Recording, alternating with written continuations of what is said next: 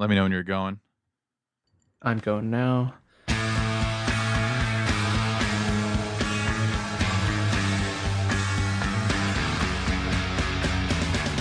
Welcome to Redundant, the totally original Green Day podcast. It's good to have you with us. It's wonderful to have you here.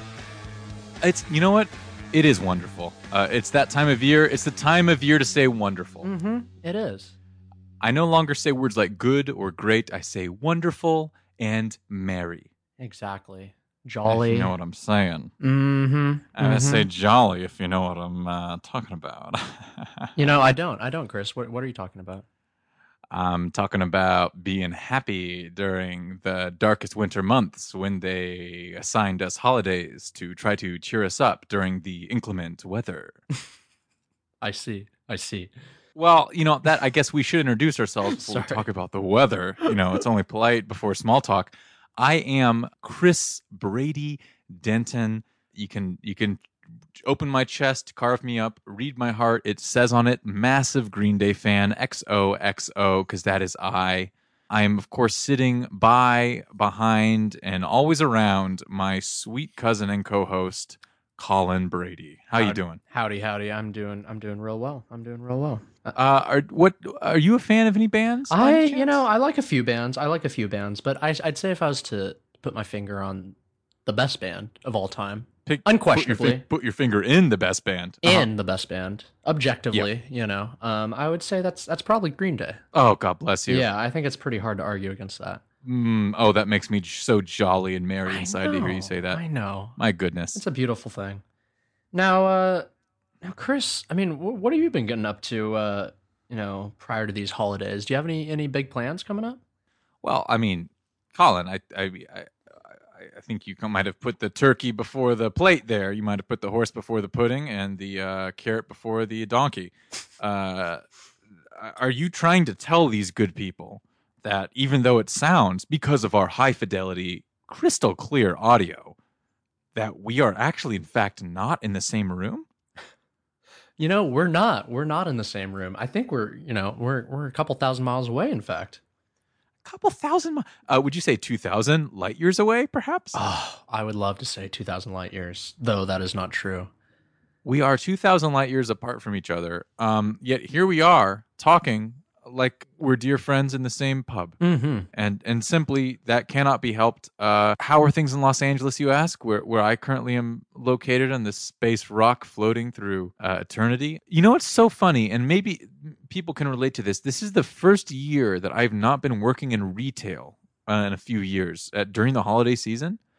And i used to have such dread associated with this particularly the week that we're uh, this is coming out. Yeah. The week before the week of Christmas is what we call ship week because everyone is shipping everything. Right. Right. And it's by far the most dreaded and and everyone's shopping for everything. Everyone's doing the gifts. This week is the week that everyone does everything. And if you're in retail at all, you're listening to Christmas carols up the wazoo oh my god. and calling the suicide hotline every single night. It's Oh. just it's a terrible time. Your 4-hour shift feels like 8 hours. Just the amount of people you're interacting Yeah, yeah. I I want to tease you, but I I wholeheartedly agree. I I uh you know spent a couple years around the Christmas time in in a grocery store, and the never ending Christmas music just drove me completely fucking bonkers. I it right? I cannot stand Christmas music to this day. It's insane. You know how many covers could there possibly be of Mariah Carey's uh shit? What is, All what's I want for Christmas is you. Oh my fucking god! I cannot stand that song. and and, Yeah. and and that's again uh, making it doubly disappointing that Green Day would contribute to this noise with the Green Day single. Oh, But that's God. for the, Oh, God. that's past two weeks. Check those as others out. But in Los Angeles, this is the first year that I've not been in retail during the holidays, and I don't miss it. But there was something immediate about it. Mm-hmm. So now the holidays have crept up on me, and I, I have no signifiers that they're here because I'm not almost, you know, uh, I'm not incredibly depressed by the amount of work I'm having to do, and the Christmas carols driving me insane. Right, of course. Yeah, Of course. but that's enough about my my. Mm. I was stumbling all over the place, much like Chris Kringle after a few too many eggnogs. um, Chris Brady Denton after a few too many eggnogs. Uh, Colin Brady, how are things for you in Seattle? You know- uh, what what are the holidays looking like for you? I, I'm stoked you asked because one of my favorite parts of winter, and and by the way, let me tell you, I hate winter overall. I hate the cold. Jack Frost over here. But the one thing I Mhm. love about the winter is okay. going snowboarding. And last Ah, and last shaka weekend, bra. oh shaka, last weekend was Crystal Mountains opening day, and so uh, me and some homies drove up there. We've all we've all had season passes, and uh, I, I won't lie to you, the coverage wasn't great. Don't you ever fucking lie to me. I'm sorry. Go ahead. the coverage wasn't great. Go on. I, I scraped my board on a few Okay. rocks. Nonetheless, it was just so wonderful to be out there on the slopes, dude. And it just, uh, just knowing Dude. that we've got three or, three or four months left of that. That's Ah. what I'm really stoked about. Fresh powder. Hey, fresh powder on the slopes, fresh powder in the hotel room. You know what I'm saying? Hey, no joking Oh, about that, Chris. Cocaine is for. I don't joke about that. I just, I just, you know, hitting the rails on my snowboard, hitting the rails in my hotel room. You know what I'm saying? Seriously, I've, I've never once, I've never once done cocaine. Oh yeah, um, sure. seriously though, have not. Um, and and, and will not. It's just, it's made of gasoline. Gordon Ramsay taught me. Uh, oh, I'm glad things are good. You know that that actually does sound like a, a part of winter that I cannot appreciate here in LA, and I actually really envy. I think I'm gonna go have to chase some snow. You can during you our break. You know, Big Um, Bear's not too far away. That is all to say, folks. That uh, j- in case it wasn't abundantly clear, we we are going to be taking a week off this next week. Yeah. Um, but we're going to be back right after that. So don't you even worry. Just one week so that uh, boys can be boys. If you know what I'm saying. Oh God. Uh, but this isn't the Boys Will Be Boys podcast. This isn't the family time cousin hoedown. And this sure ain't holiday season galore. Mhm. Hashtag podcast. This is the redundant, the totally original Green Day podcast. And uh, keywords there are Green Day. And we got to keep up. mm-hmm. Latest Green Day news.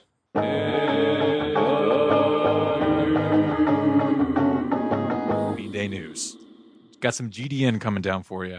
First up, this is a little is a little old now, but we didn't really get to talk about it, so it's it's time to say, uh, please rest in peace to Murray Bowles. He was a photographer, kind of in the early days of the East Bay punk scene. He passed away last week at the age of 68, and he was a photographer for Green Day, obviously, most importantly to us Of course. Yeah. uh, during some of their earliest days in Gilman Street and and even beyond. He's memorialized forever on the cover of Dookie. He's actually one of the cartoon characters on the cover. oh, there, funny. you can see him uh, snapping a photo mm-hmm, mm-hmm. with his glasses and his beard. Tré Cool, drummer of Green Day, obviously. He wrote out on his Instagram, We are going to miss you, Murray Bowles. Thank you for your vision, tenacity, and generosity all through these last 30 plus years. Every time I saw you, I got so happy. You were an amazing human, and I want to thank you. Rest in peace, old friend. That's for Murray Bowles, a photographer. Many, many thanks to him. But then moving on to something a little more, uh, a little more less sacred, if you will. Mhm. This is the 2019 Game Awards. Now, what are the 2019 Game Awards? I have never heard of these. Is is this like video games? Are these like board games? Are these like hey, brah. Board mind games. games? Yeah. What what changes happened to Monopoly this year? Oh, that is so. Can we talk about the evolution of Clue this year? Oh, who cares about Uh, Clue? The 2019 Game Awards are like the Oscars for games. It's where they announce, and, and it actually, but I think it's more promotional because they announce big games and they also give awards to games, and there's also performances. Mhm, mhm. So it's a it's a hodgepodge. Okay. But gre- uh, the only reason we're talking about these wasteful virgin games is because our boys in blue, our boys in black, pardon me, black and they red. are always wearing black, Mhm. black and red. Our boys in black and red, our Oakland trio, they were playing at the 2019 Game Awards. They played "Welcome to Paradise," of course, their 1991 hit from Kerplunk that got re-recorded on Dookie, released as a single. We've talked about that uh, plenty. I, I think we both really love that song. Oh yeah, it's one of my favorites. Yeah, it's a great one. Celebrate poverty and and the yeah, my my main takeaway from the performance was that whoever was mixing this shit should be fucking fired right away. I don't understand what the mix. I What did I it? What love, did it sound like? What was the issue? I love Mike Dirnt. I love Mike Dirnt. I love his bass playing. I don't need to hear it so loud. The bass was crystal clear. The guitars were so small and puny that it it just made everything else seem Huh. like massive. including Billie's vocals, which I don't know if he was a little bit hoarse or something, but his his vocals didn't sound the best, but they were mixed so high, Mm-hmm. Especially opposed to the guitars, that like it was uncomfortable. I yeah, I wasn't a big fan of that performance, and, and but I, I don't even blame Green Day. I think they tried. I think the I just think the per, the, the setup was bad, and I heard other people commenting that the whole show was kind of poorly produced. Interesting. Huh. So- yeah, you don't hear that very often for sure, especially Yeah, on a it's a- televised performance of all things. You've got to like be It- it- pouring some serious money and, into and, and shit. then basically one comment I saw was basically like the camera cuts off at the end of the performance and they said, "Oh, so you're not going to show the hundreds of people who got up and left after Green Day stopped playing?" oh, So kind of saying basically a lot of people just showed up to see Green Day play. oh, I'm stoked to hear that. Honestly, And I you know, don't blame them for a second. exactly. I'd probably be in there. Uh, the reason our our good sweet boys in black and red were there was that it was a and, and people were saying you know Green Day had previously done a Green Day rock band game. Mm-hmm. Mm-hmm. Have you ever played that by the way? I I played it like once at someone's house, but it, it's been definitely been a few years. Um, I, have never once played it. Oh, I you think it'd be haven't? My my fa- here's Oh the thing. my I God, own I a know what I'm Wii. getting you I- the Wii still works. Get me some Green Day uh, Guitar Hero, please. I don't or whatever Rock Band. I don't know, but I it should be for me. But what they were there to announce, there's this new game called it's Beat Saber. It's a virtual reality kind of, I guess like Fruit Ninja and Guitar Hero combined, if that makes sense no, it but you, doesn't. you you you use your hands basically Mhm. my I'm, I'm i just watched one video on it your hands are basically like lightsabers and as the song plays these notes kind of come towards you the color of the different lightsabers which are blue and red and you have to strike each of the notes with like this virtual lightsaber oh my god, that is so. so, it's like so it's like basically like just drumming to a beat but it's it's i don't know it, it That sounds exactly. You play much Mario Party ever? I, I had it once no i didn't play it much though Okay. Do you ever play the one of the mini games where where you basically do exactly what you were just describing? Like you like are chopping things to a beat, or like or like Oh, shooting no. things Oh, to a cool. beat. Like there's all sorts of different things you do, but it's always to a beat.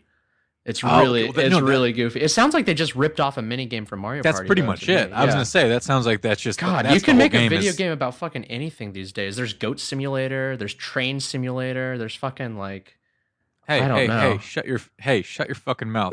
you can't make a video game with Green Day songs any day of the week, all right? no, no, you're right. But I'm Green just Day was there Green to Day announce songs could go that to something better than Beat Saber. It sounds to me. Colin, just shut your spoiled mouth. This is what we're getting. We're gonna enjoy it. This Fine. honestly, watching this made me go, maybe I'm gonna get virtual reality. oh just my so I can god! Oh my god! Okay. So so this is Beat Saber. This is the game. It, it- Green Day were announcing for nine dollars, simply nine Dolores. You can add American Idiot, Boulevard of Broken Dreams, Father of All, Fire Ready Aim, Holiday, and Minority. Oof. That is To your tempting. Beat Saber. That is tempting. And I thought that was interesting that they threw in both of the new singles. Mm-hmm. Yeah. You know what I mean? Yeah. I mean, Really it's clearly this is clearly like a promotional thing to them, is what it seems like to me. You know, It definitely like is. they don't It really care is. that much about like expanding their brand overall. They just want to sell the album. Uh, surprisingly, no Dookie tracks on there, and Minority. Minority's inclusion, pretty cool. Yeah. I, yeah. I love Minority. Always Wouldn't expect it to that. be on that that list of you know added to a video game. That's cool. Mhm. Needless to say, get your Oculus Rift set up and and get the Beat Saber on so you can rock out for nine Dolores to uh, Minority. Mhm. But we haven't even announced it yet, Colin. I don't think we've even talked about it yet. About what we're Our album of the week. well, is it an album? Is it? It's more of like a, a Oh. video. A, Back to you. it's not a true album. That's all I'm You know what? saying, Chris. Like an album. True credit. An album Colin? implies original songs, at least you know of some length. Colin. What? I that's entirely incorrect. Original songs are not even necessary to make an album. Most albums are cover albums of people, other people's songs. Don't even get me But- fucking started. But but, But the you're co- no, common but- the common but- but- understanding but- of an album. but- the common understanding. what? But you're right. You're right. We're not doing an album today. We're not doing an effing Green Day album. We're doing a Green Day film. You're completely right. This isn't redundant, the totally original Green Day podcast on albums.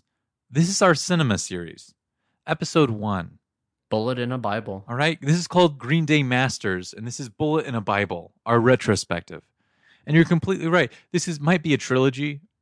Uh, I don't I don't know how many Green Day films there truly are, but this is our first one, and this is the first great one. Mm-hmm. This is Bullet in a Bible, released 2005. This was a live CD DVD combo. Yep. Yep. And would you believe it, Colin? I'm holding it physically in my hands right now. Are you? I, I have a hard I time believing. am. Really? It's in my hands. Okay. Okay. I'll tweet out a photo of this. Uh, please. This is please. Green Day Bullet in a Bible. It is a plastic sleeve that you slide out, and it has the printed dark photo of Green Day and Billie on it. And underneath is the red. You flip it out. There's the DVD and CD. Okay. All right. All right. I own this physical copy because in the middle school, Adam Reese lent it to me, and I never gave it back. oh, you dick! I can't believe you. Poor I- Adam. Adam Reese, if you want to come and claim it now, please, by all means, do. I've certainly gotten my use out of it. Thank you so much. I, I honestly forgot at first, and now I, I just hold on to it because I don't want to lose it. Adam, I'm I'm not sure you wanna you wanna know what Chris has been doing with that with that video. Yeah, you don't. Now this is especially valuable because um, Green Day's only released two other EPs um, that are live recordings of them. That's right. That that's why this was such a huge deal at the time. Basically, the, the I guess, and people, I was I was hearing that people were having to order bootleg versions of these EPs that Green Day had released in Europe and Asia. Mm-hmm. called uh, Foot in Mouth and Bowling, Bowling, Bowling, Parking, Parking. Funny thing is, I've I got bowling, bowling, bowling, parking, parking years and years and years ago. No way. I don't really? know why. I was I just was going through this obsession a long time ago where I just had to have every like bit of discography. No you know? way. And I ordered that from Japan for some reason. Dude, that is um, so cool. Yeah, yeah. I don't know what happened to it. I have no idea. Yeah. Um. Oh, you should find it. That's probably worth more than anything else you own. No. Uh. I mean, I ordered it probably like a decade ago, and it was it was only like twenty bucks or something. So, it, I don't think it's Because I didn't even know about those th- these the existence of these two EPs until this week. Oh, okay. I really didn't. Yeah, I. Well, that's because no one so really cares that much. That's because no one really cares, and they weren't released in America at all. Yeah, that's true. But uh, so that's that's awesome that you own that. Mhm. So yeah, definitely take a photo of that if you can ever find it. Um, Okay, yeah. So bullets in a Bible was really the first thing they'd done since Breaking Big. It, it it documents the two biggest shows that Green Day have ever performed in their career. right. Uh, and they and they played to over hundred and thirty thousand people at Milton Keynes National Bowl in United Kingdom, June eighteenth, nineteenth, two thousand and five.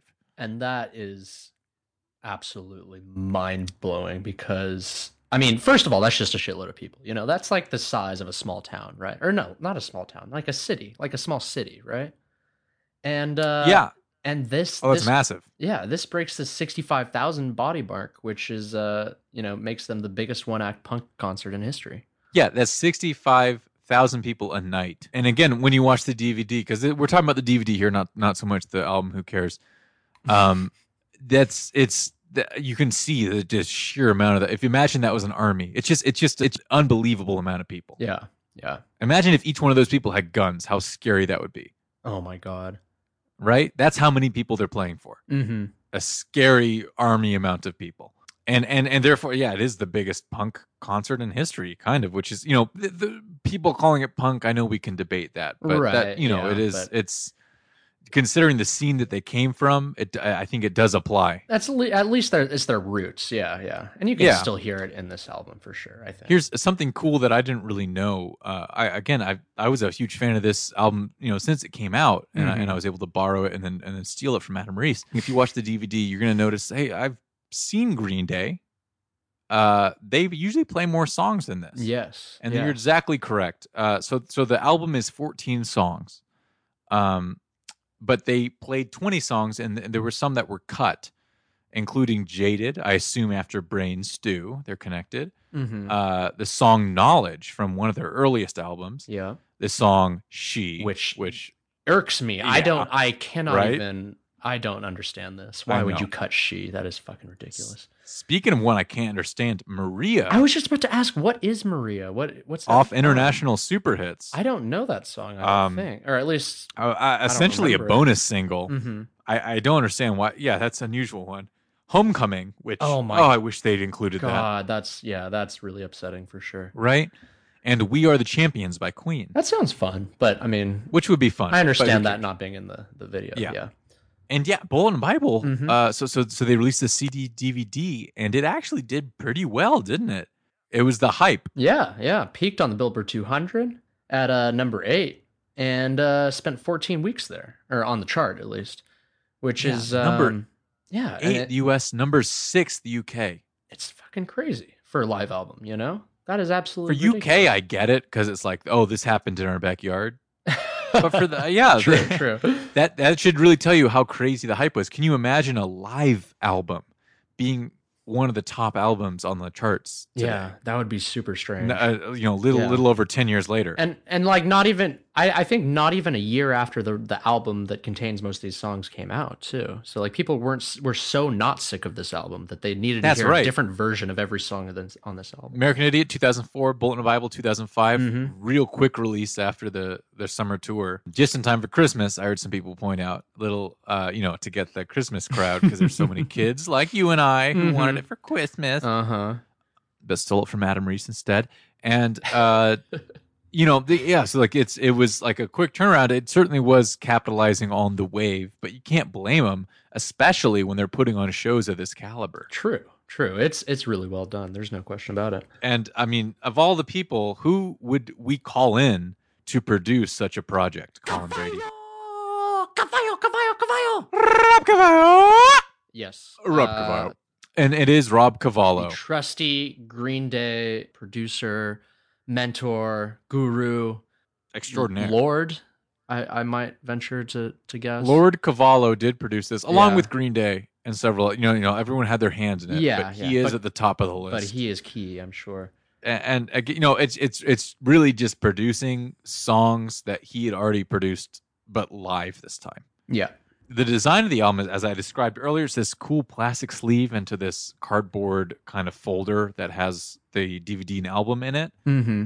Uh, it does feel like an experience just opening it up. And uh, it was designed by Wade Brands, who did the photography for the album. Mm-hmm. And Chris, I think we'll know this man, Chris Bilheimer, who did the package and menu design. Man, Green Day really like sticks to their their loyal folk, you know, in a, in a good They way. stick you know, to these their guys folks. they do they do a good job, and so they stick with it, which is good. Well, you know, they always say that the, the reason Green Day succeed is that they're friends from childhood. Mm-hmm. and uh, and I think that they probably have a similar philosophy. Uh, you're right with people around them. I imagine, yeah. But that brings us to the official bullet in a Bible, 2005. We're gonna go through it, ladies and gents. Mm-hmm. Um, basically, I, I want to say this: we know all these songs. You've been listening, of course. You listen to every single episode of Redundant, the totally original Green Day podcast. Subscribe on Spotify, iTunes, or Podomatic. You know these songs. We don't need to go through these tracks. What we're talking about in our cinematic series is we're talking about the little glimpses of humanity. We're talking about the things that happen in between the songs. Yeah, the You know, personalities. That's right. yeah. Um, and, and so there, let, let's go forth, shall we? Let's do it. the film starts with Billie Joe Armstrong, shot black and white, saying, You know, music to me is the air that I breathe. It's the blood that pumps through my veins that keeps me alive. So without it, I don't know what I'd do. Well, maybe I'd probably have a job or something like that. That's the first place. That was the first place where I was like, This is kind of funny. yeah, this is Because to say I don't know what I'd do without music, well, I'd probably have a job or something. It's like, yeah, hey Bill, yeah, hey Billie, no fucking. Sh- that's what everyone does. That's what every single human being does in the Oh world. no, he just kind of like shit on. He just kind of shit on everyone else. Hey, I don't know what I'd do if I wasn't an actor. I don't know if I. I probably. Yeah, you mean I'd have a job? You mean I just I wouldn't be living my dream like most people? Yeah, it's exact exactly right. boy, got some yeah. depressing truths today. Okay. Anyways, I think that I just that made me laugh so. I, I as a kid, I might have eaten that up or eaten that up. What's the term? But now, as looking at this with some age on me, I was like, That's "My goofy God, as hell. Billie, That is Yeah. silly. Yeah, it is. Um, and, and but and then he follows that with, but people ask me, what would you do if you left Green Day? If I left Green Day, I'd say I don't really know anything else. People who say they only like you because you're in Green Day, and I say, well, I am Green Day. That is me. That is my life. That's cute. And again, it, I, I, as I wrote here, that is so opposite of real. That is so opposite the plumber That's opposite a person who works in any other capacity. Mm-hmm. Yeah. If if you're a plumber, a janitor, that- some- that doesn't I, I don't care. Someone who's working like at like I was in, in postage Right. and, and right. shipping things out for people. You don't go, hey. If people say, what if people say, I only like you because you're a plumber? I say, hey, that's because I I am a plumber. This is me. This is my life. Uh, that'd be.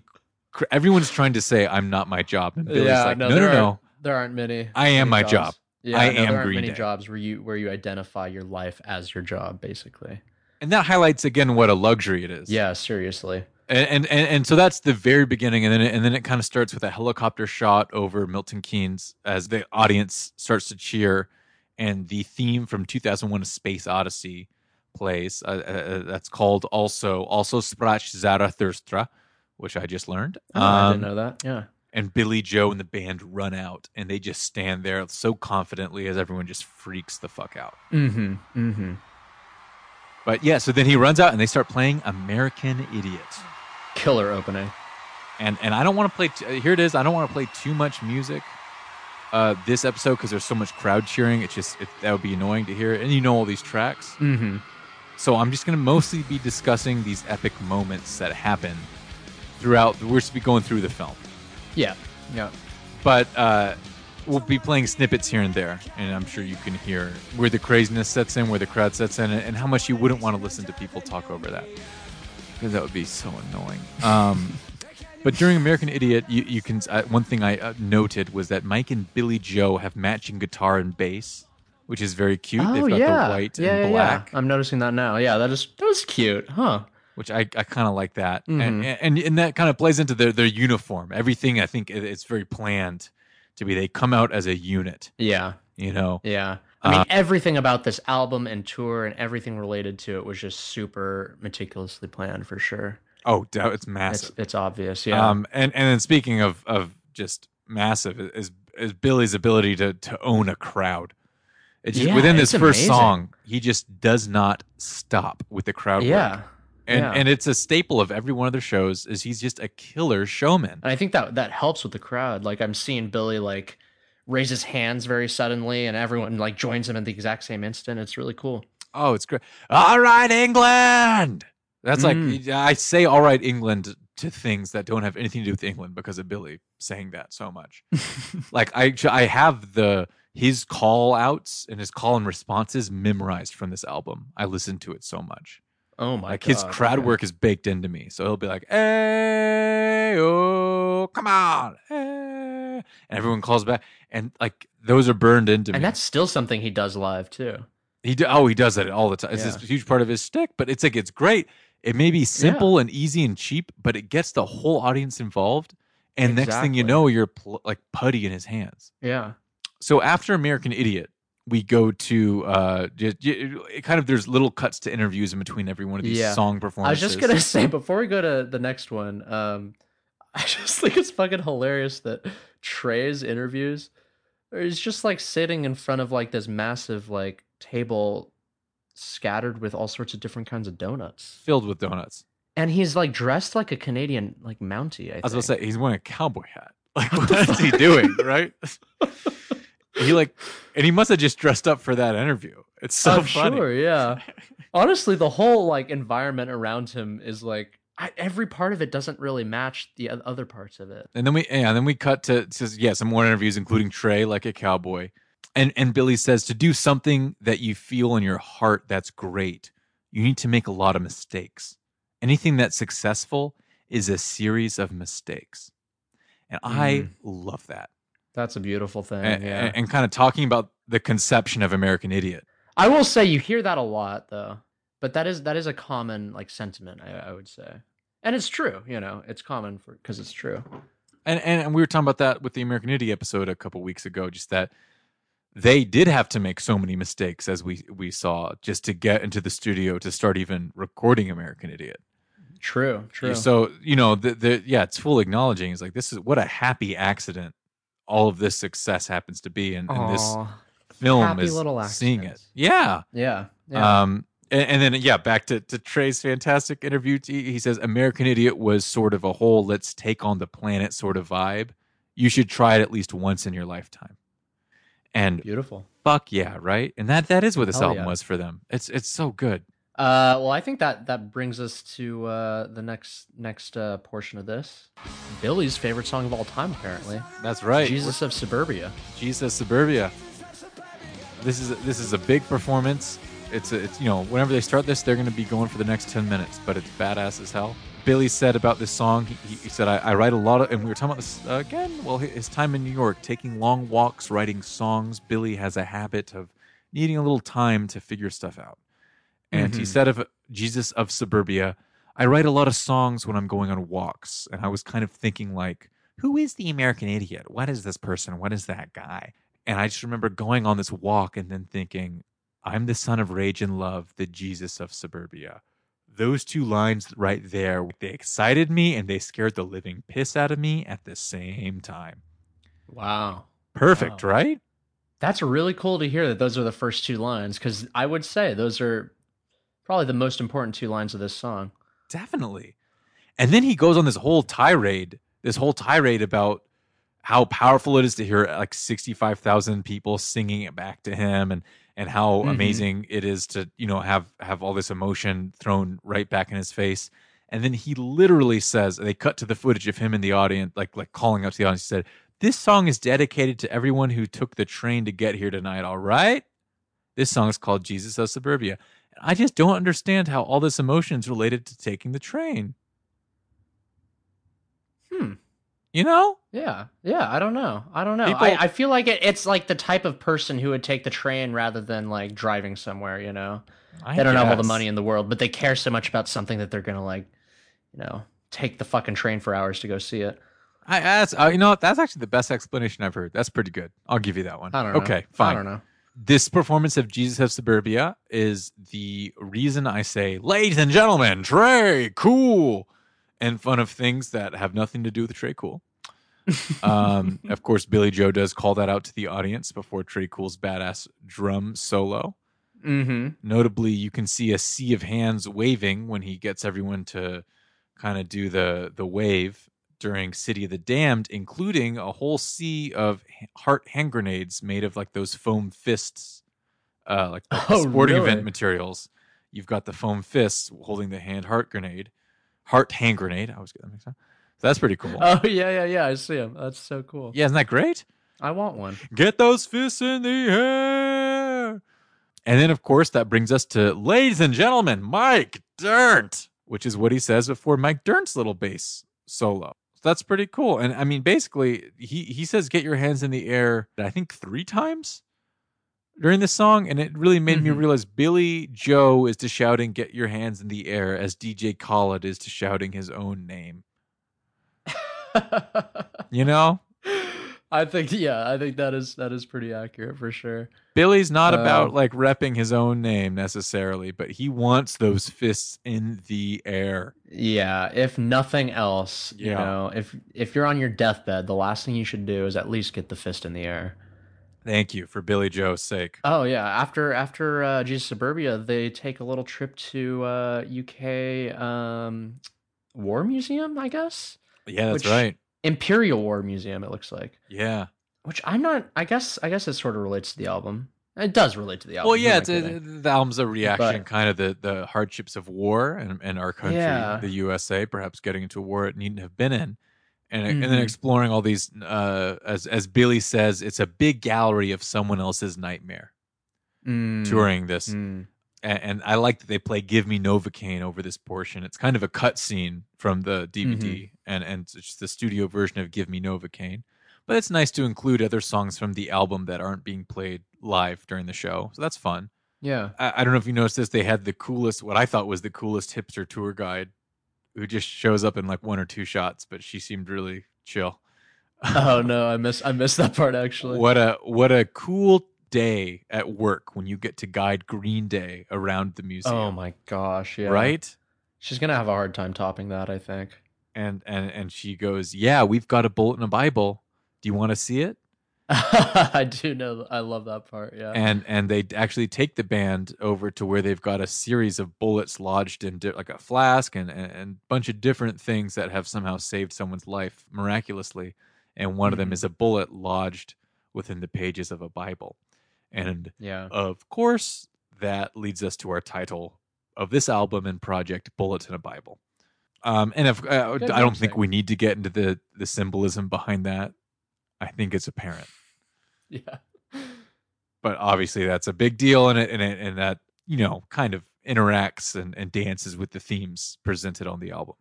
And then I'm I'm this is the, this is the classic shot. Uh, Billie Joe and the band standing in front of the the little boy atomic bomb that dropped on Hiroshima Tapping he- on it. and he just raps on it and it makes this Mhm. horrible bell ring Yeah. Yeah. and I, I'm I think Samuel Bayer, the director of this, uh, who I've talked to, we will talk more about. I think must have just cheesed himself when he got that shot. so edgy. Oh my god. Yeah, it is incredible. Oh, it's edge lord galore. Imagine a band wearing eyeliner rapping on the empty hole of an atomic bomb while looking at you like, "Uh, "Is this your fault?" How do they have? How do they still have like the hull of an atomic bomb? Like, how did that not get destroyed? I mean, I think that's a replica. Or So it's not but, you really know. the atomic bomb. No, it's not the atomic bomb that was dropped in Hiroshima. Well, that's what you know. that was too kind of busy killing people in Hiroshima. Well, that's what I'm to saying. be in this like, How museum. you recover something like that? Yeah, yeah, no, no. You make a replica and you bring a cool punk band in to rap on it and shoot a Okay, video, right? Yeah. yeah. And then they look cool. So that whole kind of war museum section brings us to the next song that they're playing live. And as Mhm. Billie says, this song is a big fuck you to all the politicians. Very kind of subtle there. You know, I like that. you know, some people are good, some people are bad. This is a fuck you to all the politicians.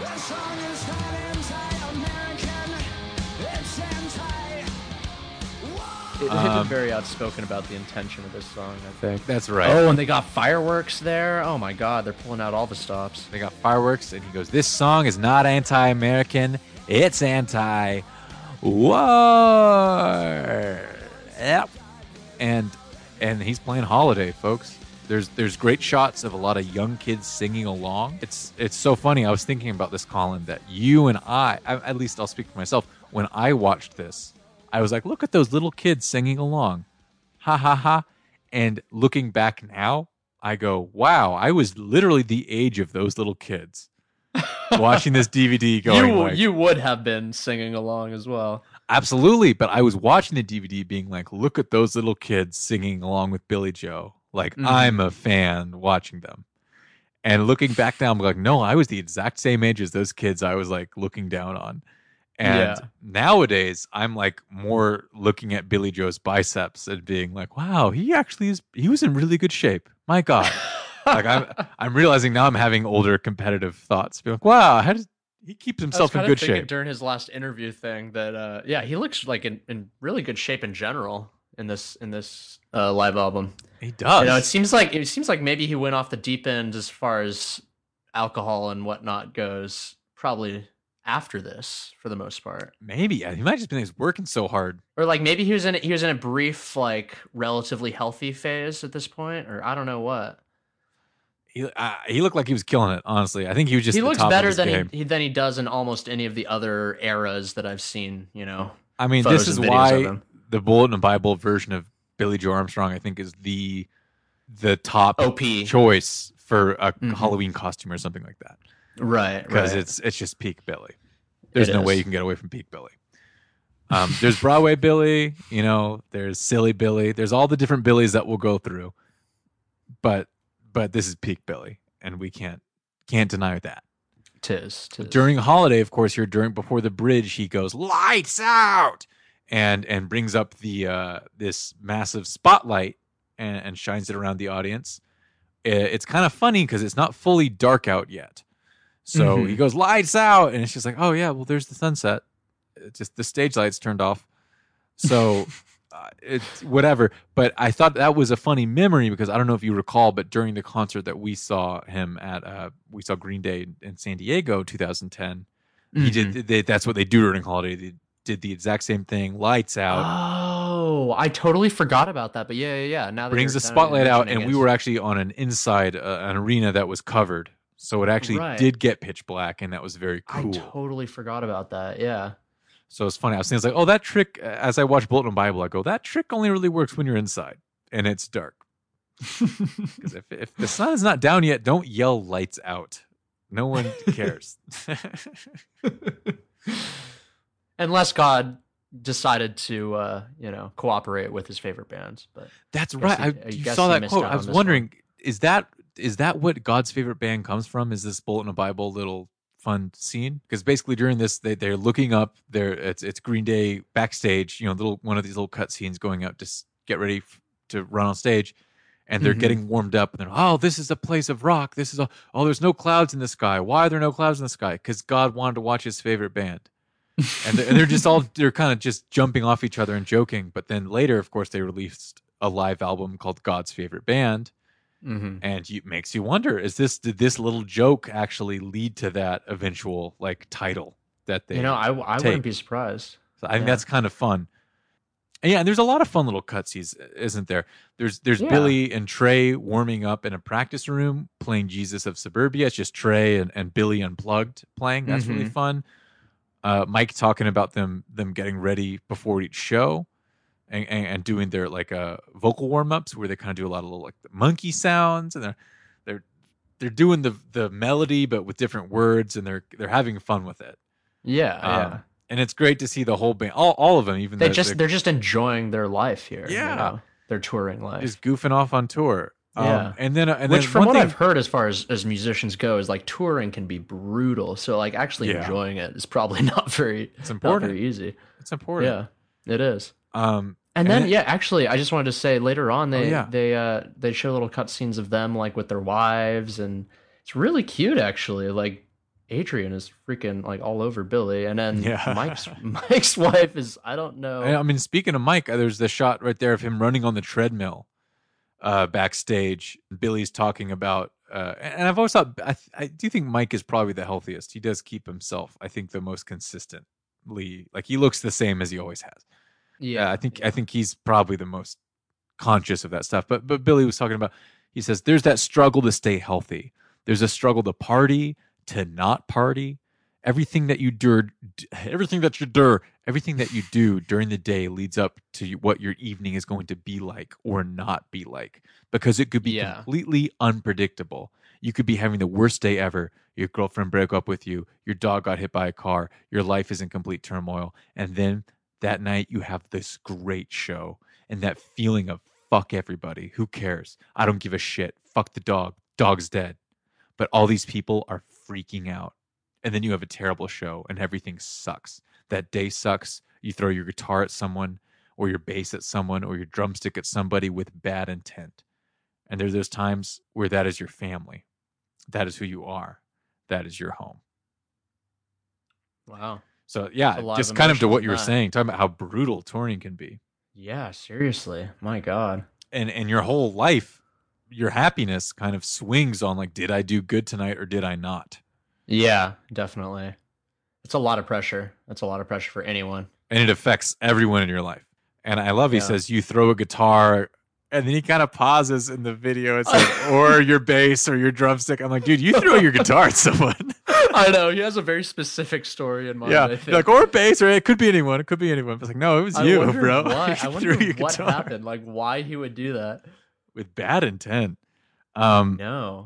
God. So yeah, so Billie, I mean, I appreciate him just being real about like, yeah, I can be a, it, yeah, it can yeah. turn you As into an always, animal. the one thing you is the one thing you can respect about Billie is just that he's honest. at That's the very least.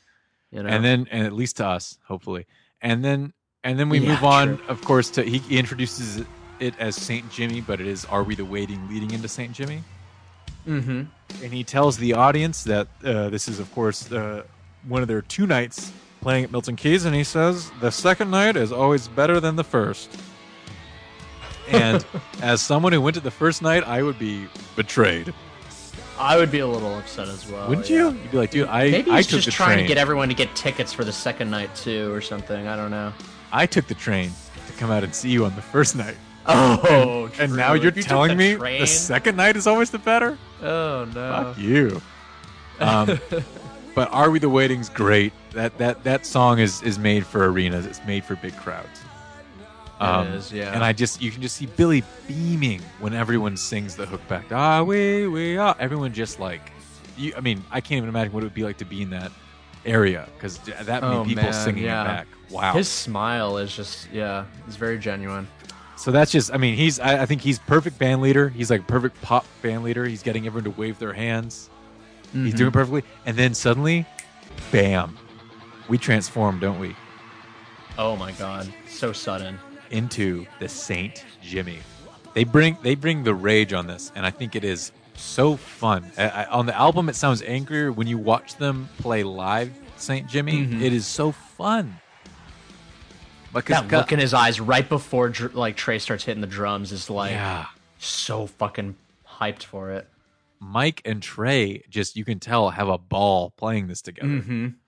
uh, like you said on the American Idiot, something about the drums in this song or something, but it just the, the rhythm section takes off. And, and Billie's Yeah. not playing guitar, so he's free to w- rock out on the stage. He Mhm. does this crazy dance move where he does the splits. Do you see that? And then he starts oh, like man, no, I'm looking for that now. He, he like like like right before the bridge, he like does this wow wow splits. He like becomes possessed. It is crazy and like made me wet. He like I'm shocked that he could do the splits. That's what I was. I forgot. I was like, I didn't realize you this move in your arse. Like without a guitar, you can just go down. Oh, he can go down on you, can he? Oh, he could go down on me any day of the week. Cause like, yeah, yeah. As long as he's in the splits when he's doing it. Okay. And and then another thing I noted watching this, this is so funny watching people film with their flip cameras. Like Billie's right up in their face in the front row, and they're like holding up Yeah. this like little flip oh, camera. Oh, I right see it. Yeah, yeah, yeah. And they're holding it sideways too. Why are they yeah, doing that? yeah, exactly. It's like, dude, I don't know if you've noticed, but there are a million cameras covering this right now. This is like the probably the most filmed Green Day concert ever. You don't need to do that. like, enjoy it. But you could you could probably grab Billie Joe's hand instead of filming with your phone. You grab his hand. That's better. and then of course, as I said during the American Idiot uh conclusion, a little fan cliche there that I had was Billie here fulfills the prophecy at the very end of St. Jimmy, and that's my name. And don't you fucking wear it out. And he screams it, and my goodness, it feels good to hear. That's an angry boy. Oh man, yeah. And then I think believe I believe when we go to to them at a bar, and Samuel Bayer, the director, who's again still coming up. Wait, wait, wait, wait. Is coming up. He he asks them. Uh, you can see him filming as he interviews them. He says, "Is playing to sixty thousand people? Does it feel different than fifteen thousand? And Billie Joe, actually, I thought this was a very thoughtful response. This is Mhm. exactly what they did. He said, "I think a lot of bands have a problem with playing in front of that many people and trying to create intimacy." Yeah. And when you play in front of that many people, you don't try to create intimacy. You try to create an event. Exactly. You try to create a spectacle or a splash. That is the biggest gig pretty much in the history of punk rock. We're aware of it and we don't take it lightly whatsoever. That's tight. I think that's that's super respectable because you can't you can't like feel like you're having a one on one you know situation Right? in that big of a crowd. That's it. Yeah, and they do they do a killer job of making it a, like a spectacle. You know, like that's a perfectly apt description of what it is. you This is going to be the biggest show you've ever seen. Like that's what we're going Yeah. for. Yeah. yeah. Yeah, Actually, this is so funny. This is something that I actually I remember as a kid I shared with my mom. She thought it was so great because she she would express this to me, and I think it's very relatable to anyone in any field. But Mike is Mhm. talking about getting ready for a show, and he said to have such a historical, monumental point in Green Day's career, being in England, it was an honor, really.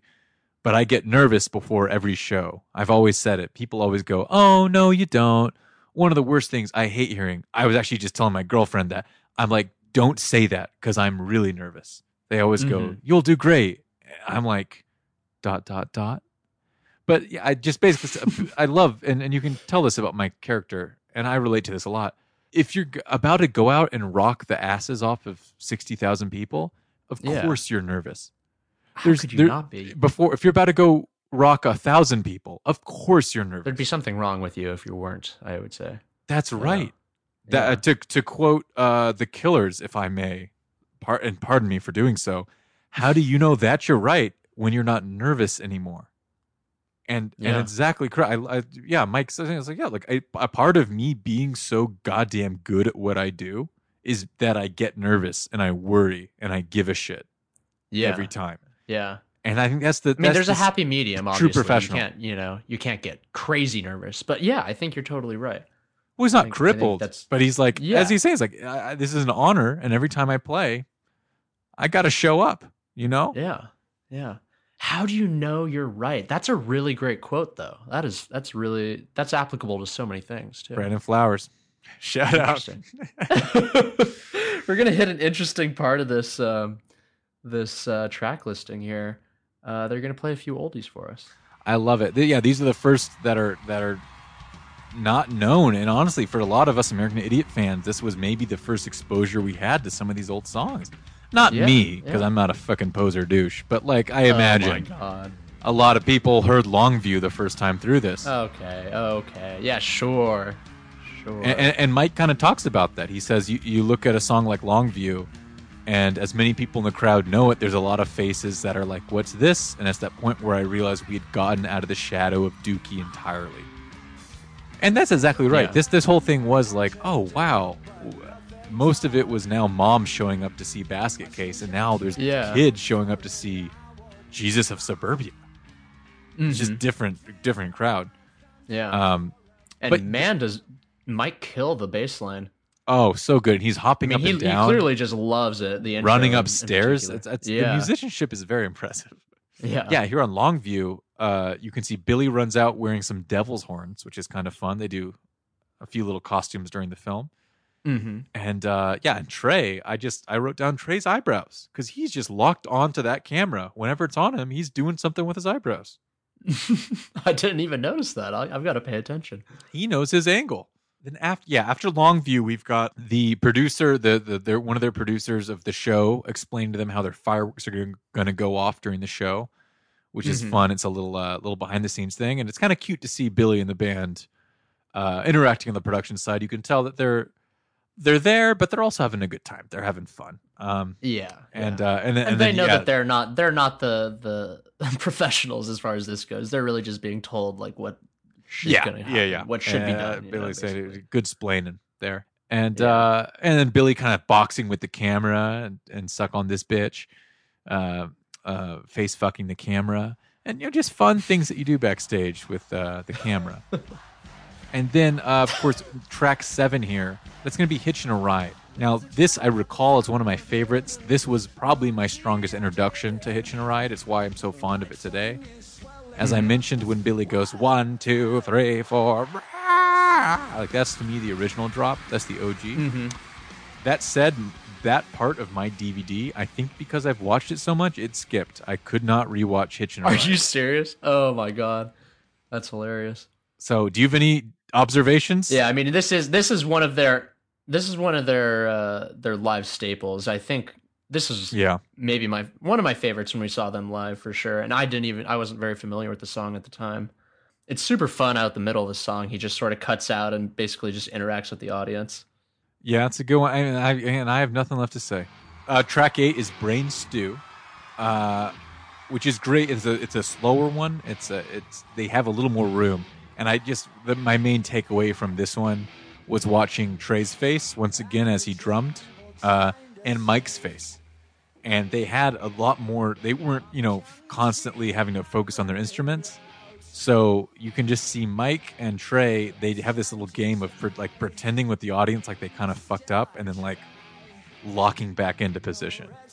And I don't know how to explain it, but Mike will just like slide down the neck of his bass and act like he missed the note, like he'd be like, "Whoa," and then like bam, like lock back in. And it's just with that halting brain stew beat. It's just I don't know, it works. Um, and of course you'll yeah, I mean you'll probably see they they've got mad pyro during the outro. They've got some massive flames going on. Oh, and then Tré starts running around. So so Oh so yeah. So after Brain Stew, Billie's gonna introduce the band, and he kind of does a jazzy. They, the band locks into like a jazzy instrumental piece for this, which is such a departure from Mm-hmm. Cool. everything else we've heard up to that Yeah. point. Which is really fun to hear them do something like this, um, and just how capable this band is. You know, they could really do Yeah. any genre if they wanted to. And yeah, as Billie, this is Billie's chance. He says, "Now I would like to introduce you to a band called Green Day." and it is our honor, sir. Of course, he's going to introduce on guitar. As we've said, we've got Jason White on Mhm. trumpet, we've got Ronnie Blake, And on piano, sax, trombone, we've got Jason Freese. And then what's that little cute thing they do, Colin? There's a little toot out of Billie's butt with the sax. That's right. I he see. introduces Jason Freese, and then the, Jason does a little solo, ending with Billie bending over and uh, him playing a note, if you will, out of Billie's butt, which sounds like a fartus. Uh, they can never they can never quite lose their their potty humor, I guess. I love it. Just a little bit is all right. yeah. And what? Yeah, you It's said what's pretty cool is, is uh, Billie introduces Tré, right? Mm-hmm. Who, of course, And is down for a crowd surf. and uh, yeah, Billie just basically just keeps playing the uh, well, not the drums, but he keeps playing the um Oh, it's the ride cymbal. the ride cymbal. Thank you. Yeah. Yeah, and I love it's just cool. It's cool to hear While Billie Tré just runs rhythm. around and interacts with the with the crowd a bit. And then and what's fun, yeah, is, is when when Billie introduces Mike, there's a there's a great response. But when Billie introduces Tré, whoa, people freak out. That's like Yeah. it's a noticeable crowd difference. I'd say that the roar is is more for Tré. They know that Tré is just a wild one. I think. Yeah, I I don't blame him. I'd scream more for Tré I, I get it. I I, like. Mike more, but I'd scream more for Tré any day of the I week. totally agree with that. Yeah, yeah. And then finally, Billie goes, and my name is George W. Bush. And everyone goes, boo. And then he goes, actually, my name is asshole. And everyone goes, yeah. yeah. and and it's just, it's just so funny to me. We'll get it. There's more of it later, but like, wow, we were such naive little children. yeah, yeah, true. we had no clue. It's funny the way the timing that you said that was perfect because I just saw Tré snort some sugar off a donut. I think. That's right. Yeah. So up next, we've got they, they talk about Tré Cool. Speaking of of the best drummer in punk, and, and Billie says, "I fully endorse and enjoy watching Tré be the best punk rock drummer in the world." And then we cut to Tré, and he says, "I concur." And then and then Tré and some out of body experience goes. Tré Cool plays the drums in Green Day, and he snorts donut sprinkles. Ah, that's a sweet drain. And he and he literally, as we said, he's at a table of donuts, snorts a donut sprinkle. So you know, he just th- that boy with the antics, uh, yeah, something funny about it. it's him. just so strange. Yeah. Of course, that leads then into the number one classic song, "Basket Case," track nine on Bullet in a Bible, Mm-hmm. and and I mean, it, it's so funny. I, I feel like this song doesn't even get the reception it deserves because American Idiot was so fresh at the time. Yeah. They they're pretty fucking stoked about it though. Still, That's true. That's true. like I I hear I hear a significant chunk of the crowd singing along. I think. Yeah, they- yeah. Billie's not even singing. No, it's really cool. Yeah, yeah. He and, and, that is something that's so powerful about having that many people in one concert, av, you know, uh, Mhm. venue is that when you ask them to sing along, it's going to be like a life affirming sound you hear back. Like yeah. what the, the mics pick it up in this recording. It is in the ridiculous. The, amount Yeah. of people singing back to Billie. It's it's beautiful. Yeah. Um, they they also play some uh, footage of Tré over this uh, over them playing this song, which is kind of is kind of plays out as a tribute to Tré, uh, even though he's very much still uh, with us, thank God. and and a notable quote I saw was that Tré saying, "I can count to four and repeat. I'm a drummer," which I love and has stuck with me through years and years and years. That's hilarious. And of course, then him singing his uh, classic song in the front of the tour bus. He says, "Roll, roll, roll a joint, twist it at both ends, light it up and take a puff and pass it to your friends." I that's actually something I've quoted. I've only seen this probably once or something, and I've quoted that line many times throughout my life too. Have you I really? that's just. I actually have. I kind of forgot that it was from this until just now. I was yeah. literally about to say that's it's baked into my brain. Like I don't, I I have no choice but to know that you- that's a nursery rhyme for me. Did you use baked on purpose there? Yeah, yeah, no, no pun intended. That is baked into my brain. That is blazed into my soul. Basket Case just sort of ends with uh, them showing just like how the arena was set up and, and Yeah. uh, just all the, the behind the scenes sort of stuff, which is really cool. Actually, Yeah, they do it. They do a time lapse of uh, of this of this massive stage being constructed to Nice Guys finish last. uh, Mhm. which again, cool to throw in some other songs that they didn't play but are still acknowledged. Yeah. And this brings us to the only part that I've really wanted to record this episode for. I want to talk. This is Samuel Bayer section, baby. Oh boy. So he's Samuel Bayer. If you don't remember, he directed all of the American Idiot videos, starting with American Idiot, all the way up until Working Class Hero, the cover of Mhm. John Lennon, the single that Green Day did, kind of the last At the very end of this. the era, very end of this era would be the last thing and and in between you know that hadn't quite come out yet but it, samuel bayer having been trusted with these videos and done well despite my thoughts on him was given Yeah. the reins to this massive concert film bullet in a bible um, Mhm. so it's him and his team i personally have massive issues with the way that this film is shot i think Oh, it I- I reflects the way that I felt about the American Idiot video, where Mhm. you the preparation I think was poor, and it reflects in the product where it's it's saved in the edit, but I think a lot of the stylistic things that I mean let's let's be frank, Samuel Bayer and I am a ah, this is so such an annoying term, but I am a film kid. I went to film school. And I do give a shit about this stuff, and I grew up in this era. I Hey, it's important. I truly think Samuel Bayer strongly influenced the visual aesthetics of the mid 2000s. And so this type of video that is I think perfectly exemplified in Bullet in a Bible is the Mhm. exact style that I'm talking about, which is very shaky cams meant to look like they're shooting film. Um, Mhm. A lot of film burn High high effects action sort of thing. and Okay. cutting between black and white and color and, and very much acting like the shake of the camera is all part of the authenticity so there's a lot of shots during this you'll notice where it looks like the camera's been dropped or the cameraman suddenly is like moving the camera frantically trying to get to the next shot and they leave it in and so there'll just be a second of shooting the monitors or something and that's if you again if you ask me that's sloppy planning and filmmaking made Mhm. to dressed up to look stylistically cool and hip and raw but Right, that's right. only cool and raw if you're shooting your friend's show with like your shitty like uh little you know Cell film camera. camera. or something like Flip that camera. You're, you're, doing some super 8 footage and it's really cool Mhm. and this is all you captured this is one of the most expensive like concert videos like ever made Where did all the money go? and I just don't like. I think I that's why I got so emotional about how uh, the EMA's performance was shot of Green Day because it Oh, was so yeah. professionally done. It was so crisp. I want Mhm. something that actually looks really good of Green Day, where we can see fair. everything that's going on. You know, I think I think we lose so much in the way that this footage is shot.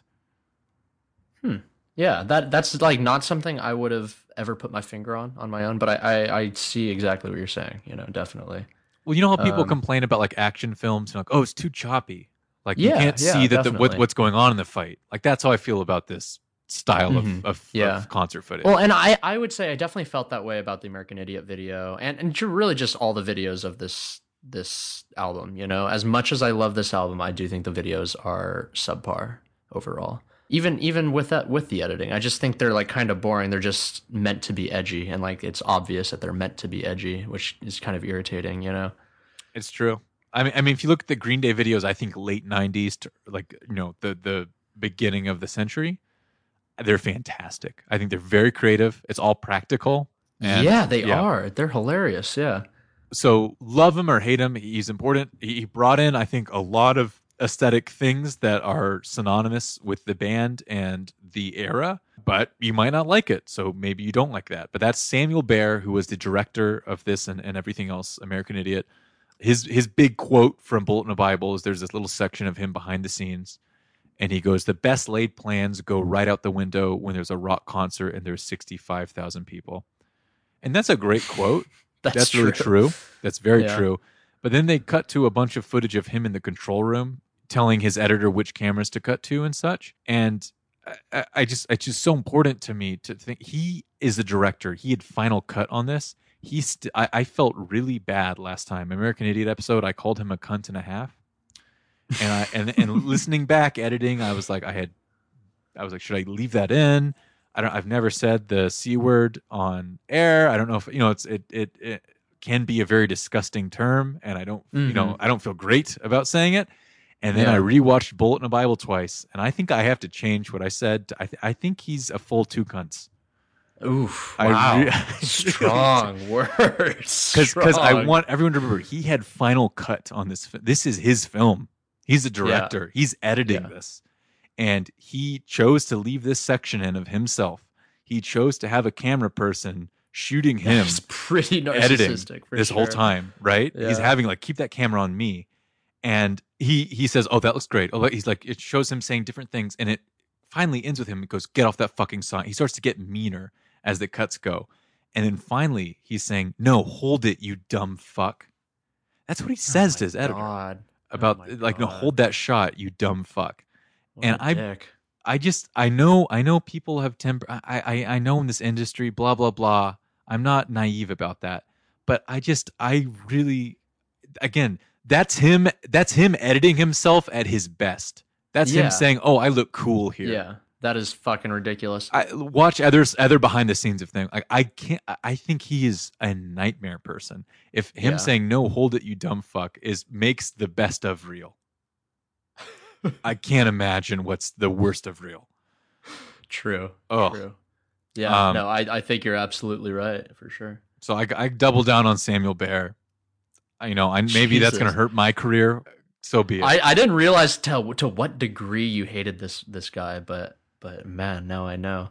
But reasonably, reasonably so. Again, he, he clearly is. I think so because I don't I don't appreciate him stylistically. I don't think the work's so good that it's worth it. And he's just he swears so much. He's mean to his people, yeah. and you should you should not be mean to your crew. That's just not. It's, I don't, honestly I don't Oh, think it's the yeah, Green Day way. Yeah. Yeah. You know? I mean, there's lots of things you can do, but being mean to other people for no good reason is is pretty unacceptable in my book. Yeah, and I think as a band, Green Day exemplifies like we hold we take care of our own. You Yeah, know, yeah. um, so whatever. That's You know, uh, interestingly enough, you don't see you don't see any cuts of him interacting with the band. I don't think, right? oh oh just the just the interviews, just the interviews. I, I would just wonder what really, like personally, like really how how like Billie and all those guys feel about him. That'd be, I don't know. Interesting to know. I mean, yeah, during the American Idiot behind the scenes, you can tell that it, Billie's like, "Oh, glad it's not me," type thing. Like uh, as far as his crew being like, "I wouldn't Yeah. want to be as you know." But that's the thing; they hire these guys. They do if they like what they do, they keep hiring them. It's it's not really. Yeah. It's like, hey, you get the results. But like, I just feel like knowing more about the film side of things, it's not on Billie to make sure that Sam is nice to his crew. It's on Samuel Bayer to be nice to his crew. no, it's true. It's true. So- but at the same time, they could always fire him. Yeah, well, I mean, and the, uh, and you know, I'm disappointed. Samuel Bayer, we'll talk about this later, has gone on to direct the videos for uh, "Oh Love" and "Kill the DJ" Oh, that's from the right, trilogy, and I think those are two of the worst Green Day videos ever made. We'll talk Mhm. about them later, but you know, so I, I I think you're right. They might, they, maybe they should have parted ways before it got bad. yeah, yeah, But that's Samuel Bayer. This is at them at this point. Green Day's working with them a lot. This is kind of his big project, his big thesis, if you will. mm-hmm. and and Green Day is going to keep on performing. We're going to move on to track 10 here. This is King for a Day slash Shout. Oh man, this is another just fucking Green Day classic when they're live. Like I think probably almost every every show they play this. I think they did King for a Day slash Shout when we saw them. I Yeah. think both time, uh, every time I've seen them, I think. It's Now- so now fucking fun. It's just like a party party on stage. Everyone's dressed up. Billie's wearing a, a crown. Um, the trumpets all have like boxing gloves on the end of them. Yeah, uh, Uh, Tré's got this lovely feathery hat on. Yeah, beautiful little thing. Oh, Billie moons the audience, which is just wonderful. Billie moons the audience. He moons them twice, actually, with his pale little bottom. He's got a nice little pale little bottom and a nice little coin slot. And I'd like to put a quarter down there.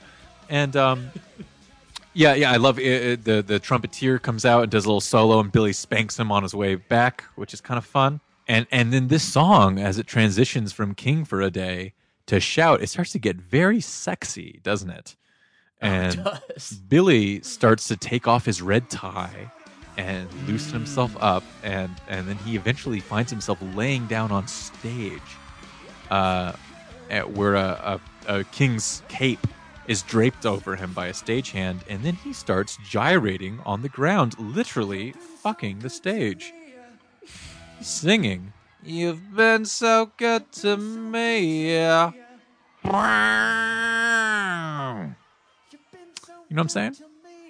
I, I know what you're saying. You know exactly what I'm saying. It's a it's a it's an interesting thing to witness. This- yeah, I'm not this sure I'm not was- sure what to say about it. This was the part of the DVD I did not want my mom to walk into my room during. Of course. What yeah. are you watching? Oh my god. Is that man fucking the stage? Mom. Yes, but it's not it's di- not what it ugh, okay, you It's not what you think it is. take it away. Uh, but, but I on you know, so again, as I was younger, I will admit that did make me a little uncomfortable. Um Mm-hmm. because it's the only thing that's that overtly sexual throughout this entire Mhm. presentation. As I'm older Yeah. now, who cares? But I, yeah, Yeah, I I just will mention funny. that for any anyone who's younger. I was like, yeah, I, that made me feel weird too. Um, to watch Yeah. uh, a rock star that you respect literally fuck a stage. Yeah. Yeah. you know, to grease it up and then go to town. It did. I didn't know how to feel. Speaking of something that that felt a little weird to me, is up next he sings the intro to Letter Bomb, and what a cool moment! The entire audience sings along with him.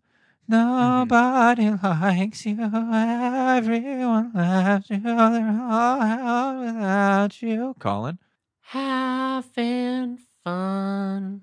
and then you go, "Oh my god, he's about to start." Le-. Even I know this track list. Even I was rewatching this, I was going, "Oh my god, Letter Bomb," and and it's such a bait and switch because they do the intro, everyone sings along, and then wow now now now now now he starts "Wake Me Up When September Ends." It is it is a bit of a yeah. And and again, this uh, song was this was like I think at the time that this was released, the latest single, and the biggest thing that would, was happening at the time.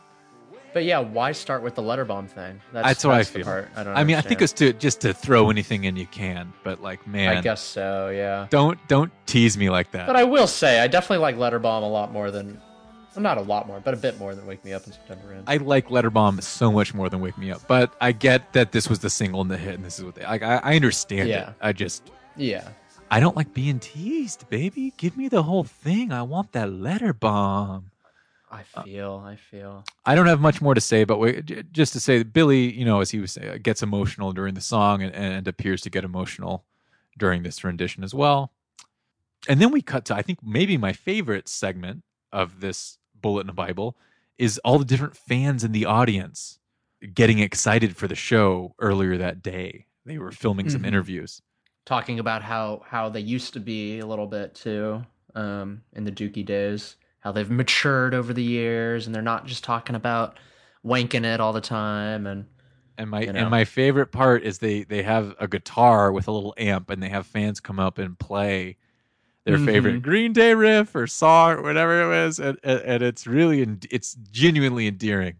And there's these kids, you know, who who totally this one kid who's playing air guitar doesn't even play guitar and he completely misses the intro to American Idiot. He comes in too early.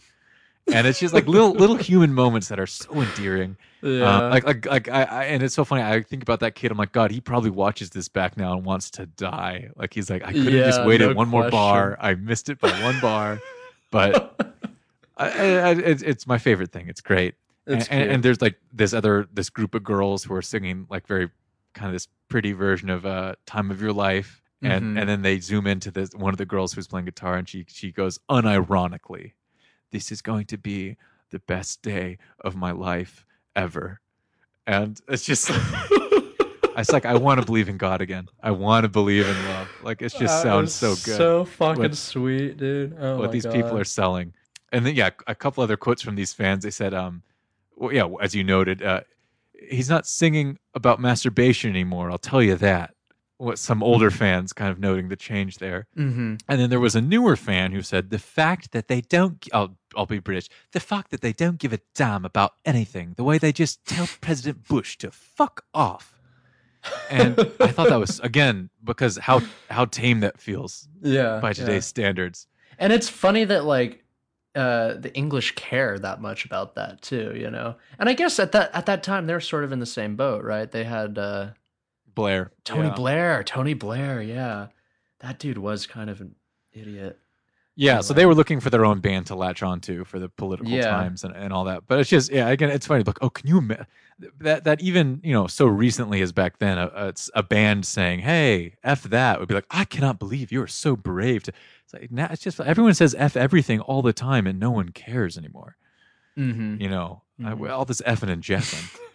but but the final quote I'll, I'll, I'll give from that is, and I think it it pertains to both of us, is this nice English bloke talking to the camera Mhm. saying, "So it's obviously not just a phase like my parents thought at first. And I think almost every Green Day fan, regardless of age, is here we are, right? Probably uh, heard that. Yeah, Here we are hosting a fucking podcast about the guys. Oh my I, I, God. I relate, Yeah. bro. Holy I shit. know. And our parents are proud. I will say, by the way, they don't care anymore, at least. Oh yeah, no, no, no. But it, they're right. It- it- it's it's become a big part of the identity, and and probably a, a detrimental way. And, and and and that would bring us up to the kind of the fans talk about. And I love they have a fan saying, "Listening to Green Day made me realize there was something inside me I didn't realize I had before." And if anyone ever tells you differently, just give them the middle finger. And that leads in perfectly to Minority Mm-hmm. and I was so glad to have them play a song off Warning. I On- know. I'm on this album. too. It's a fucking killer song. It really And I think over the years, it's slowly become one of their more popular songs too. Somehow. um, several several badass moments from this. Of course, Billie. You know, it, it's pretty straightforward uh, for the first half, and then Billie takes over uh, and plays a really cool solo on both sides of the stage. He runs from one and then runs to the other. And I think it's one of the only times during this concert you actually get to see Billie playing lead guitar live. Mm-hmm. because most of the time it's Jason White. But uh, yeah, here he takes over and and does kind of a fun minority solo. Another fun moment uh, that will forever be burned into my brain as one of the most badass things I've ever seen is during the end of the bridge. Mike goes up and hits Tré's crash cymbal with the head of his bass. It is such a cool move. I it's I've always remembered it from the first time I watched this Mm-hmm. and it's it's he just smashes right into it. It looks so cohesive. It's clear they know they've done this before, and it, it you know the pros make it look easy, right? That's got to take so many practice attempts to get right. Yeah.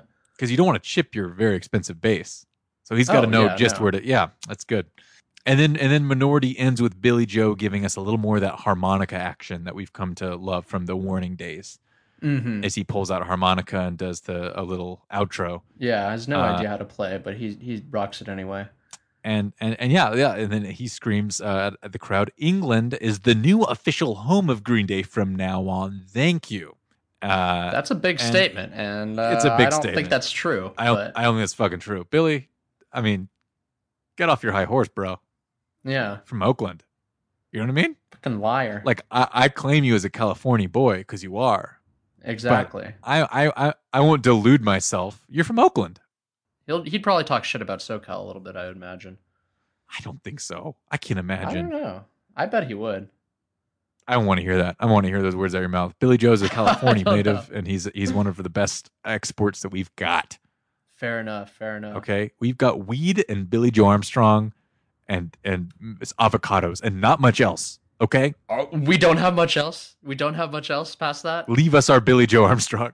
No, we've got everything. California's wonderful. Oh my god. Okay. And and and this is another classic thing he says. He says so much during the song. He said, and another one thing.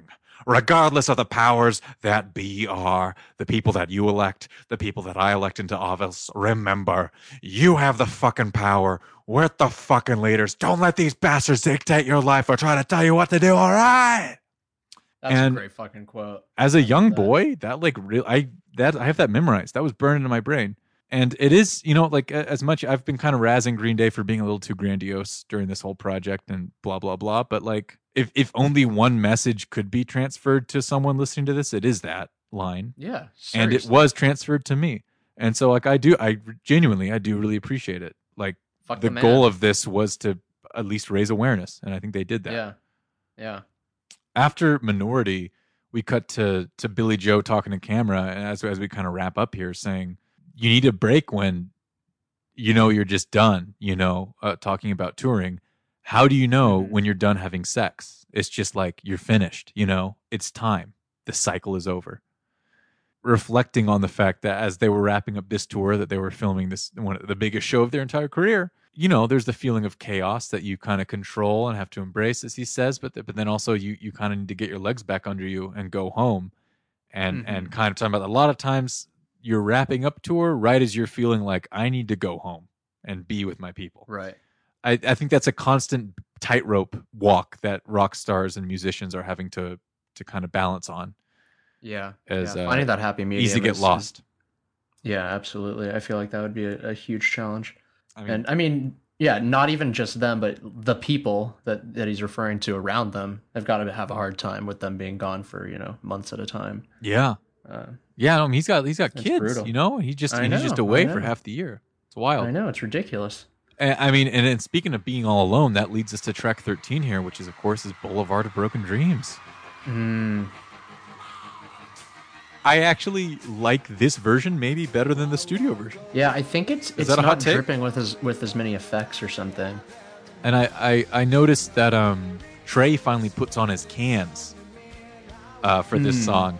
He's been rocking out, and remember they're playing songs in between, so this is it's not just 14 songs. There, there's stuff that's been cut that we're not seeing, but he's he's been playing most of this show for the cameras, and I, I didn't see earplugs, just like bare, which is terrible for your hearing. If you're especially if you're up there, especially if you're a lifelong drummer Yeah, and and uh, most of the times I see, I've, I've seen Green Day. He's he throws on the cans pretty quick, or is already wearing them, which you should do. That's just you need to be able to hear if you're a musician. So obviously you do that. yeah, yeah. But so he waits all the way until track 13 here. Tré finally throws on his uh, headphones to protect his sweet ears. That was my big note on this song. That's oh, different ears. Um, but the- I mean, the- all in all, they do a killer job with the song. Um, Oh, I thought so. Because the reason I like it is the final solo with that cool like wow, wow, wow, wow, wow, wow, wow, wow, wow, Mhm. wow, wow, wow, wow. That part, the whole outro that I always complain is too long. I, I usually think the way that they did the solo, I believe this is credit to Jason White. Um, he kind of just you know he did it his own. He didn't exactly like the studio album. He let the effect ride a little stronger. Uh, and I just thought the difference made it more interesting to listen to. yeah, so- yeah. If nothing else, it's just like a novel take on something you already really love. You know. Oh yeah, definitely. And I mean, and like for the record, I feel bad I didn't say it for the record, American Idiot, two weeks ago. Like Boulevard of Broken Dreams is probably one of my lesser favorite Green Day songs. Yeah, I I would agree with that. Um, and and I I'd kind of forgotten how refreshing the Bull- the Bullet in Bible version of it was. yeah. after Boulevard of Broken Dreams here, leading up to the last song, uh, we kind of had a few last thoughts from the band. Billie Joe says, We really had no idea what our career was going to be like, or if we were going to have a career at all when we first started. All we knew is Mhm. that we wrote some songs that we really enjoyed and we loved, and we knew somewhere that we would enjoy playing these songs when we're older, that they would make sense. That's really cool. That's a really cool statement. Yeah, it's surprising that they felt that that certain about it or that confident in it.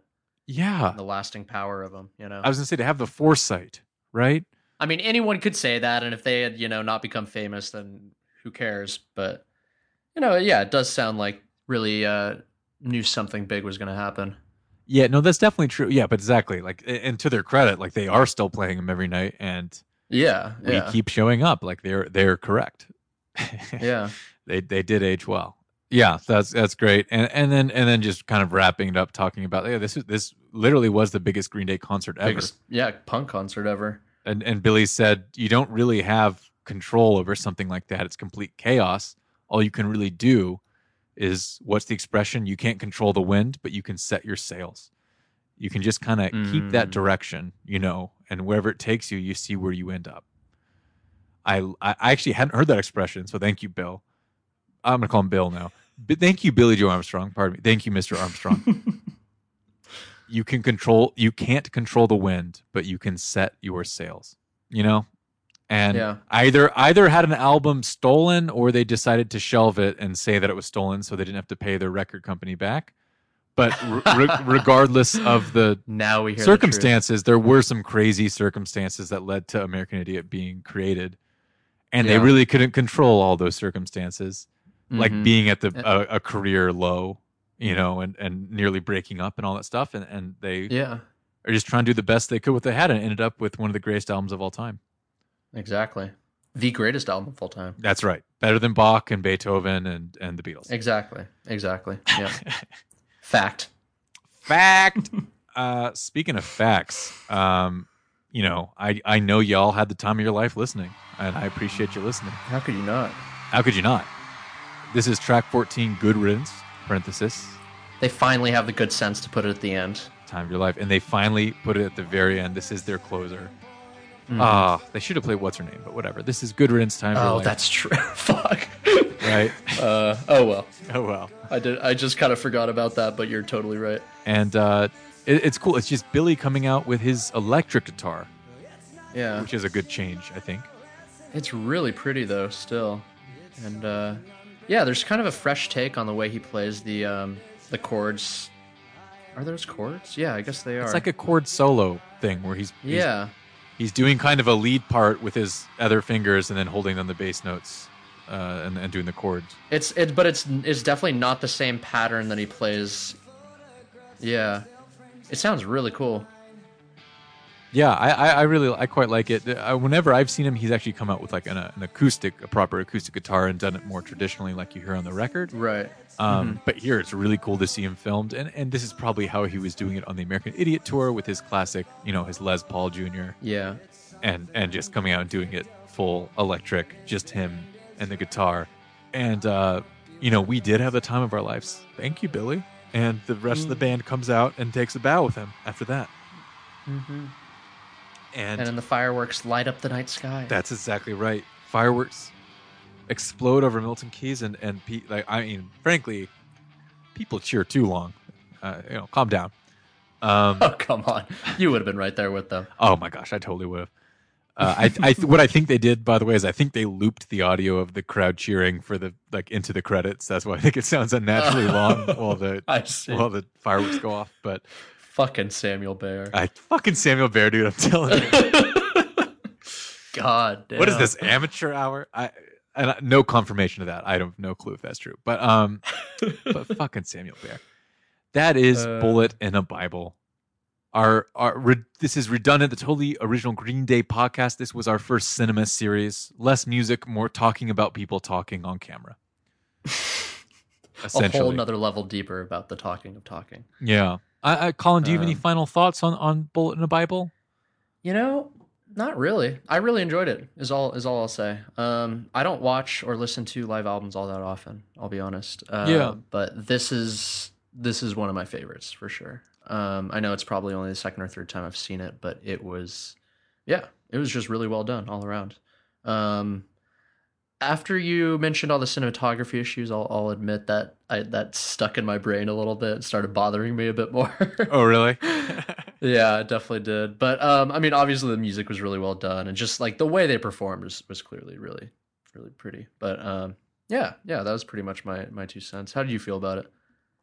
Yeah, yeah, more of yeah, exactly what I just what you kind of reiterated there. It's just I, I I love the the live album. I think the music sounds great. I think Green Day put on a fantastic performance. I'm so glad this Mhm. existed. It was such an important um, addition to American Idiot to me. It- Yeah. This really rounded out the experience of American Idiot because uh, I think for a lot of people who were younger and hadn't been to a proper rock concert yet, this was your first experience of that I agree. Yeah, and you, yeah. and you know I hadn't I hadn't seen Green Day live when I first got Bullet in a Bible. This was my first exposure as to what it was like to see Green Day live. And why they're the best fucking act to see live. And yeah, exactly, and it truly spoiled me because I didn't realize not every band does this, does Yeah, leads yeah. a crowd this way. So I have the utmost respect for the band. I think it's it's fantastic to see this footage of them in peak performance mode doing what they do best at like the height of their, you know, best material.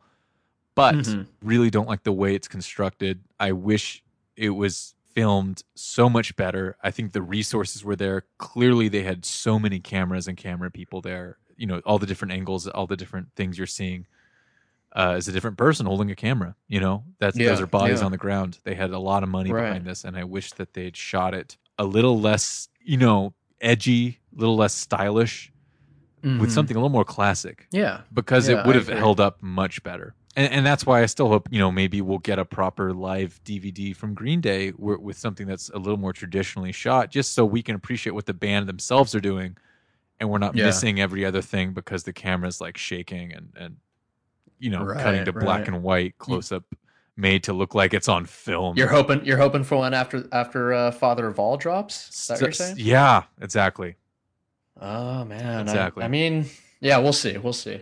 So so much love. I, I thought it was important part. It's certainly an important part of my Green Day history. That's why I felt like we needed to talk about it. Mm-hmm. a lot of the things that the band says, the different quotes I pulled, are advice that I've lived by, stupidly, but I that just it stuck with. me. Some of them stupidly. Some of them are some of them are pretty uh, spot on though. Oh, it's true, it's true. But Yeah. I'm saying I, I I am undiscerning, good or bad. I take it all. Yeah, yeah. So, you know, thank you, Adam Reese, is really what I wanted to say for this copy of Bullet in Bible. It it was important to me, yeah. you know, and and and to everyone else, I want to say happy holidays.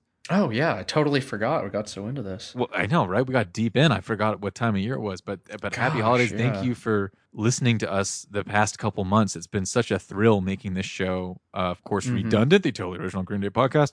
it's so fun seeing other Green Day fans who are you know kind of, of a, in a similar situation as we are, juggling the discography and all the information and and what it means to be a fan. And 2019, soon to be 2020, money, money. That is. Mm-hmm. Uh, do you have any parting wishes, Colin? Uh, you know, just just to uh, stay warm out there, enjoy the holiday season, avoid as much of the Christmas music as you can, and uh, yeah, I think we'll uh, we'll be seeing you uh, early January, I believe. We're going to take a short break off just so we can recoup with some holiday. Yeah. It's not even recoup. It's not this is draining. It's just that there's It's exhausting. Chris. I don't know what you're talking about. It- I, have I to mean, sleep a full day after is. every episode. It is fucking exhausting, but um, it's rejuvenating at the same time. And what we're going to come back at you with, I think you all know, we've left no choice. We've ex- Exhausted all our other options. we're going to come at you soon with 21st Century Breakdown. I won't say anything more than that. It's just going to be a big one. I'll say that much. It's a big one. Mm-hmm. Thank you for listening to Redundant, the totally original Green Day podcast. Please listen on Spotify, on iTunes, uh, on Podomatic. Follow, like, subscribe, all the goody goody goodies for Christmas holidays. And YouTube clips are uh, up there if you want to share clips with your friends. And uh, what's that Twitter, Colin? Uh, that is at Green Day It's at- Pod. At Green Day Podcast. redundant, the totally original Green Day podcast. Look forward to seeing you. Have Yeah. a good holidays. Have a good holidays. Thanks for making us uh, number one music commentary on Podomatic. Let's keep that up. Let's keep them Mhm. downloadies coming. And let's just keep rocking Green Day in the new year, right? Here's to a strong 2020. Here's to a strong father of all motherfuckers. And, Mhm. you know, here's to a strong Oakland trio. If we can believe in nothing else, it is the good boys in black and red. Thank you for listening to Redundant, the totally original Green Day podcast. And with our very special Bullet in a Bible selected Billie Joe audience banter, this podcast is not anti American. It's anti Colin. War! Remember to keep it on Redundant, the totally original Green Day podcast. Have a safe holidays. We'll see you soon.